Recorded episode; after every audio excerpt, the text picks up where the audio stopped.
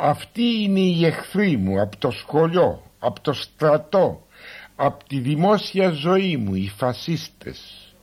Και αυτούς μισώ διότι είναι οι δολοφόνοι της εθνικής ευαισθησίας, οι εκμαυλιστές της γνήσιας νεότητας, οι βασανιστές κάθε ζωντανής είδης του τόπου μας. Πρέπει να βάλουμε ιερό σκοπό να τους εξαφανίσουμε, έστω και αν αυτό φαίνεται ουτοπιστικό στις μέρες αυτές τις δύσκολες και τόσο επικίνδυνες. Καλησπέρα, είμαι ο Στάθης Τσαγκαρουσιάνος και συνεχίζουμε την περιήγηση στο αρχείο με τις χαμένες ραδιοφωνικές εκπομπές του Μάνου Χατζιδάκη στα ιδιωτικά ραδιόφωνα όταν είχε φύγει πια από το τρίτο πρόγραμμα και από το περιοδικό τέταρτο. Είναι τα podcast της LiFO.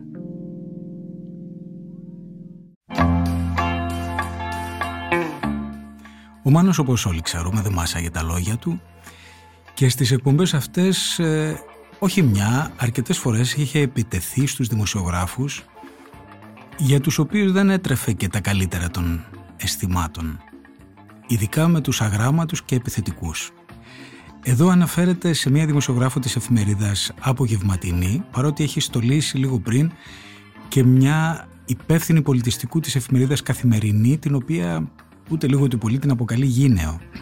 Εν πάση περιπτώσει εδώ βρίζει μια δημοσιογράφο της Απογευματινής η οποία τον έχει ακολουθήσει σε κάτι συναυλίες που είχε δώσει στο Λονδίνο με τη Μαρία Φαραντούρη και αυτό το κορίτσι τον είχε οχλήσει πάρα πολύ επειδή του ζήτησε να σταθεί για μια φωτογραφία και αυτός δεν στήθηκε.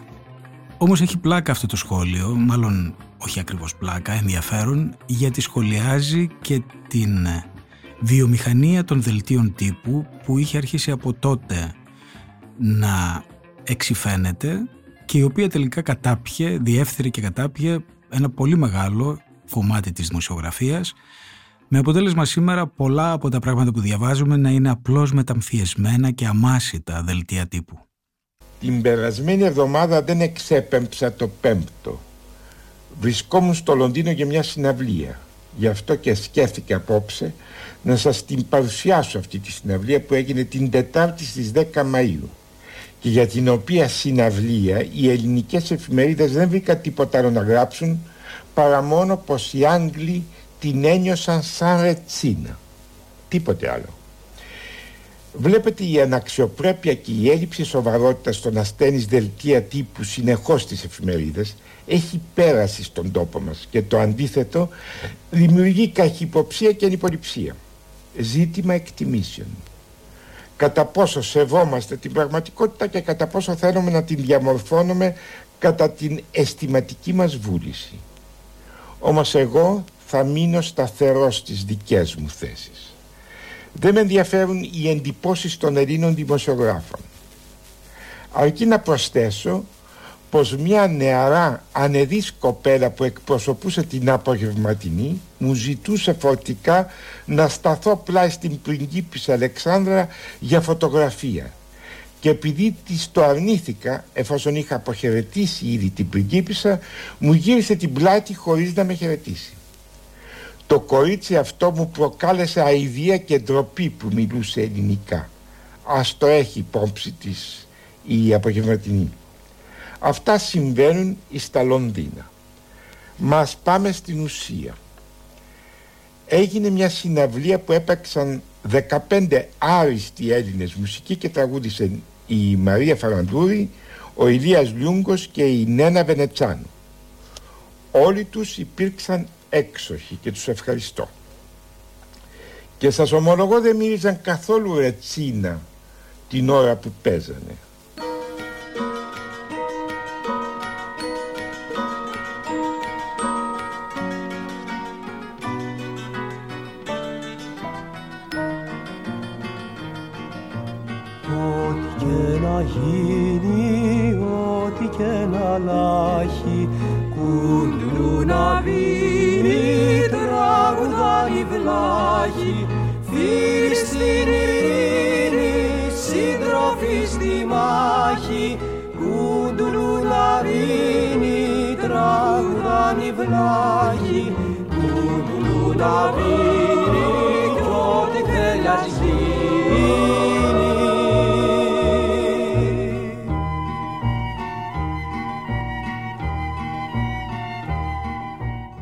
Πολύ γνωστό επίσης είναι το μένος και η αηδία που έτρεφε ο Μάνος για την αυριανή και τους αυριανιστές Σήμερα μπορεί όλο αυτό να φαίνεται προβολικό, όμως τότε δεν ήταν. Ήταν η καθημερινότητα των Ελλήνων.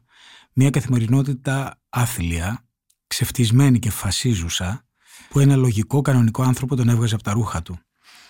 Εδώ κατά κάποιο τρόπο συνοψίζει τους λόγους για τους οποίους νιώθει αυτή την απέχθεια προς το 40% του ελληνικού λαού που ψήφιζε τότε Πασόκ και μάλιστα καλεί στα όπλα τους Έλληνες και τους ακροατές του ένα ιερό σκοπό, ένα ιερό πόλεμο, όπως του λέει, να τους εξαφανίσουμε γιατί αυτοί οι άνθρωποι είναι πιο μισητοί και απεχθείς ακόμα και από τους Τούρκους. Βλέπετε η χώρα μας παράγει και νέους σαν το Δελιβοριά αλλά και άπειρους κουρίδες, δυστυχώς και πληθαίνουν επικίνδυνα οι κουρίδες. Τα φίδια ή κοιμούνται ή σαν είναι ξύπνια δαγκώνουν και τα δικά μας έχουν ξυπνήσει. Πρέπει να αμυνθούμε. Νιώθω πιο πολύ εχθρός με αυτό το 40% από τους Τούρκους γιατί ο συνεχώς διατυμπανιζόμενος κίνδυνος από αυτούς ώστε να ανθέξουμε τα έξοδα της άμυνας είναι πιθανός ενώ ο κίνδυνος των αναπτυσσόμενων συνεχώς αυριανιστών, φασιστών είναι πραγματικός στην πόρτα μας και ούτε έχουμε καν σκεφτεί την άμυνά μας. Αυτοί είναι οι εχθροί μου από το σχολείο, από το στρατό, από τη δημόσια ζωή μου, οι φασίστες. Και αυτούς μισώ διότι είναι οι δολοφόνοι της εθνικής ευαισθησίας, οι εκμαυλιστές της γνήσιας νεότητας, οι βασανιστές κάθε ζωντανής είδης του τόπου μας.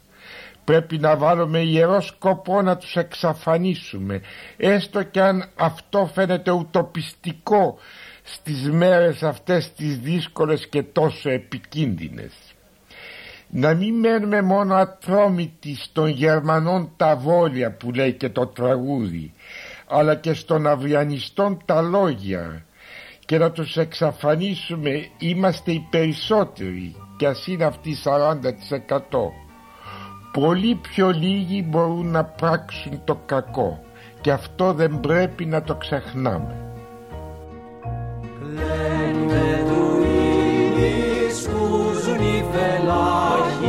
Και στην Παλαιστίνη καίγονται μονάχοι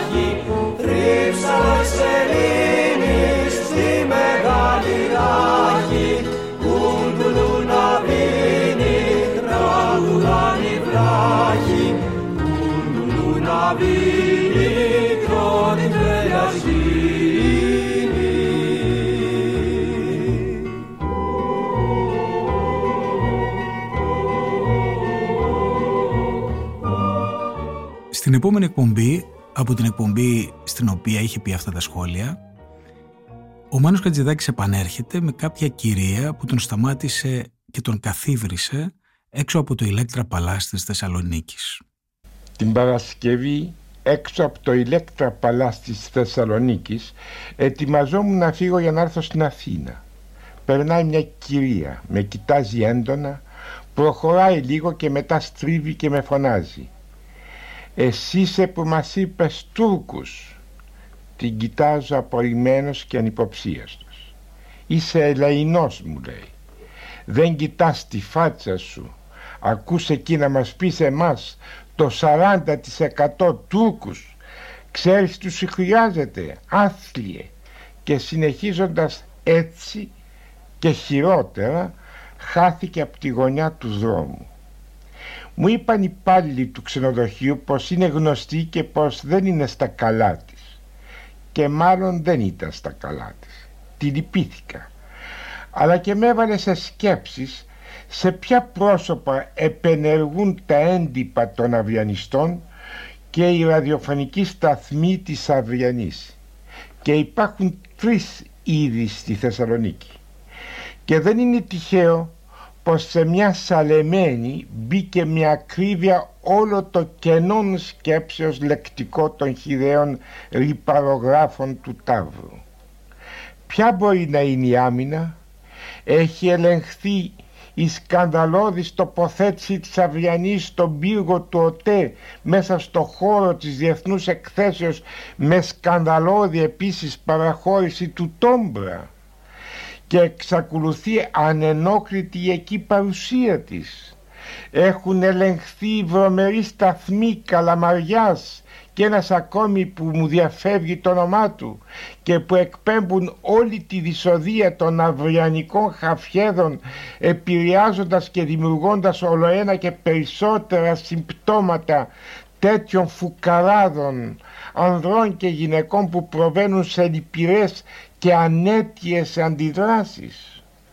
Και το Πασόκ ζει ανενόχλητα το θαύμα των δραστηριοτήτων του μέσω αυριανής ξοφλώντας τις ευθύνες του με λογίδρια ήρεμα περί κίτρινου τύπου σε όλες τις παρατάξεις αποσιωπώντας επιμελώς το επικίνδυνο του φασιστικού τύπου που το γέννησε και τώρα το υπηρετεί κάτι σάπιο συμβαίνει στη δημοκρατία της Αθήνας και οφείλουμε να αντιδράσουμε έντονα, άμεσα και ενεργητικά. Δεν μπορεί ούτε το έθνος ούτε η δημοκρατία να ταυτίζεται με τα τροκτικά της που αυθαίρετα και ξεδιάντροπα φορέσαν το μανδύα της προοδευτικότητας.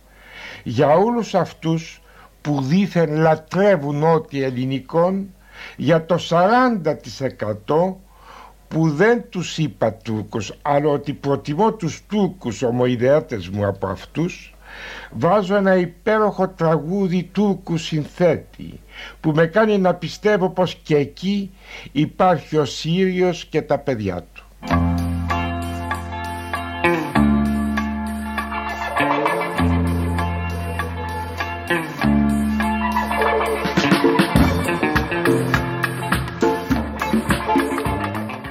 Πούμε στο ίδιο κλίμα είναι και αυτό το σχόλιο στο οποίο αναφέρεται στην περίφημη δίκη του Καλαμποκιού, στο σκάνδαλο του Καλαμποκιού για το οποίο είχε παραπεμφθεί σε δίκη ο υπουργός τότε Αθανασόπουλος και για το οποίο είχε κατηγορηθεί και τελικά απαλλάχθηκε με βούλευμα ο κύριος Μαριέλος. Εισήγαγαν καλαμπόκι από τα Βαλκάνια το ονόμαζαν ελληνικό για να παίρνουν τις ογκώδεις αχανείς ευρωπαϊκές επιδοτήσεις. Να πως φτιάχνονται τα χρήματα των Ελλήνων πλουσίων. Πολλών εξ αυτών.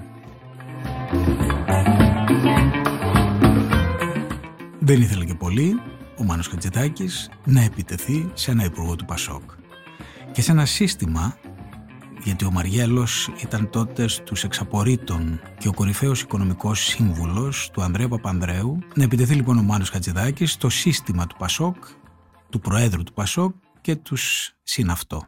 Δύο Κυριακές δεν μίλησα λόγω προσωπικών μου απασχολήσεων. Η δίκη του Καλαμποκιού συνεχίζεται. Δεν γνωρίζω αν θα αποδείξει ενόχους αλλά οπωσδήποτε φανέρωσε τι καλαμπόκια αναρριχήθησαν σε υψηλές κυβερνητικές θέσεις και μας κυβέρνησαν επί τόσα χρόνια. Και μόνο σαν καλαμπόκι που απέκρυψε την καταγωγή του και μας κυβέρνησε σαν υπουργός ο κύριος Αθανασόπουλος οφείλει να καταδικαστεί. Δεύτερον, όλοι οι ανεξαιρέτως μάρτυρες υπερασπίσεως και κατηγορούμενος οφείλουν να καταδικαστούν για κατάχρηση της φράσης εθνικό συμφέρον. Προτείνω μάλιστα να παρασημοφορηθεί εκείνος που θα αποδειχθεί ότι σε αυτή την υπόθεση δεν ανήργησε για λόγους εθνικού συμφέροντος. Οφείλουμε να επιβραβεύουμε όσους δεν σπαταλάν ασύστολα τη φράση που περιέχει λέξεις σαν εθνικός ή δημόσιος. Τέλος ο κύριος Αθανασόπουλος προτού κλειστεί στις φυλακές ή αφαιθεί ελεύθερος που του το εύχομαι οφείλει να εξεταστεί από νευρολόγους και ψυχιάτρους πάσχει νομίζω ανίατα από ισχυρούς νευρωτικούς σπασμούς και ιδιάζουσες νευρωτικές ιδεολειψίες. Το πάθος του να επιβεβαιώνουν όλοι οι μάρτυρες το ήθος του και την ιστορική πλέον άγνοιά του περί τα γεγονότα χρήζουν αμέσου ψυχιατρικής περιθάλψεως.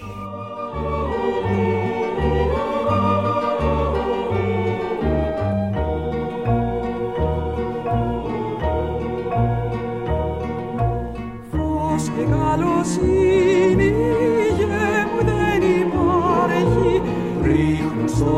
μείνει και τον πατριάρχη. Μαύρη σαν η κρίνη, ράγι σαν η βράχη. Κουντουλού να βίνει, τραγουδάν η βλάχη κουντουλού να βίνει κι ό,τι θέλει ας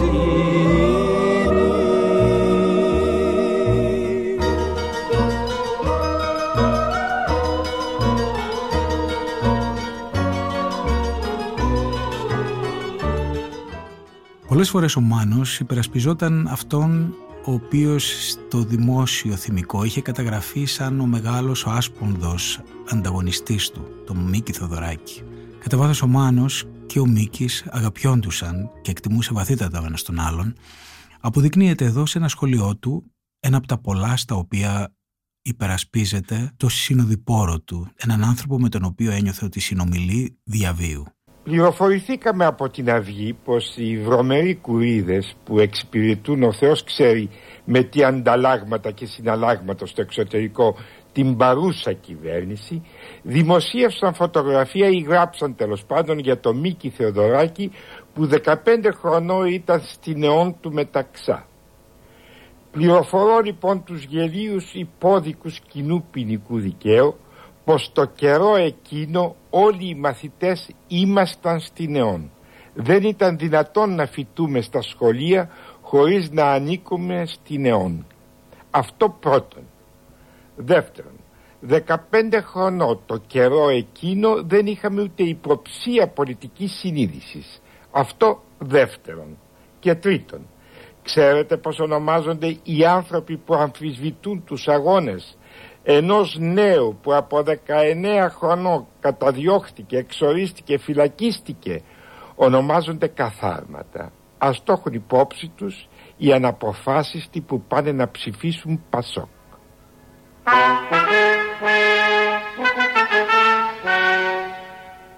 Με πολύ σουρεαλιστικό τρόπο, παιγνιώδη, ο Μάνος δημιουργούσε και διάφορες περσόνες μέσα από τις οποίες κένταγε ορισμένους μύθους μάλλον ορισμένες παραλογές για να πει πλαγίως πράγματα που δεν ήθελε να πει κατά μέτωπο. Εδώ ας πούμε σε δύο σχόλια που θα ακούσουμε το ένα μετά το άλλο δημιουργεί την περσόνα της κυρίας Πολυξένης η οποία ασφαλώς πάλι είναι ψηφοφόρος του Πασόκ και για την οποία από ό,τι καταλαβαίνουμε δεν τρέφει και ιδιαίτερο θερμά αισθήματα.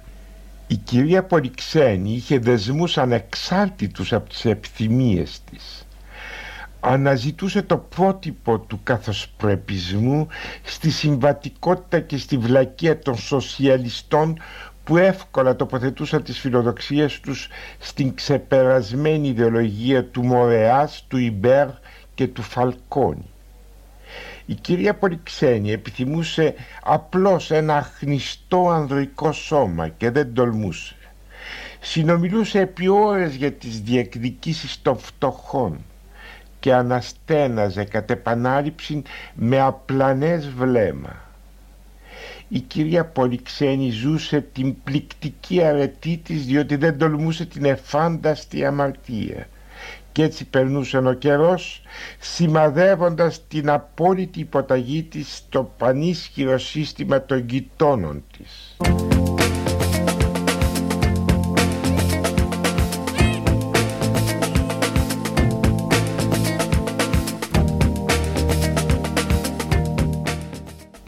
Κυρία Πολυξένη πήγε πριν μια εβδομάδα στο φαρμακείο να αγοράσει ένα καταπραγητικό.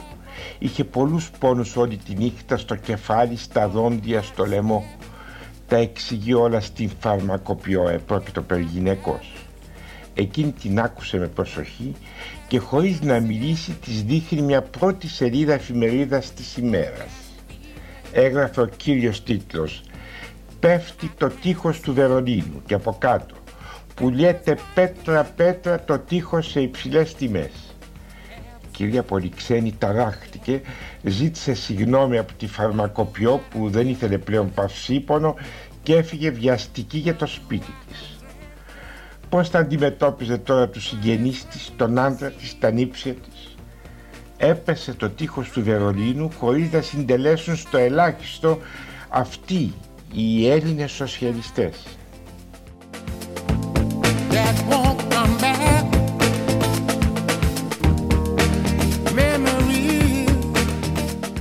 Αυτά για σήμερα. Ένα πάνθισμα από τις χαμένες ραδιοφωνικές εκπομπές του Μάνου Χατζηδάκη, έτσι όπως μου ενεχειρίστησαν από το αρχείο του Βασίλη Μπουκουβάλα. Καλή συνέχεια σε όλους.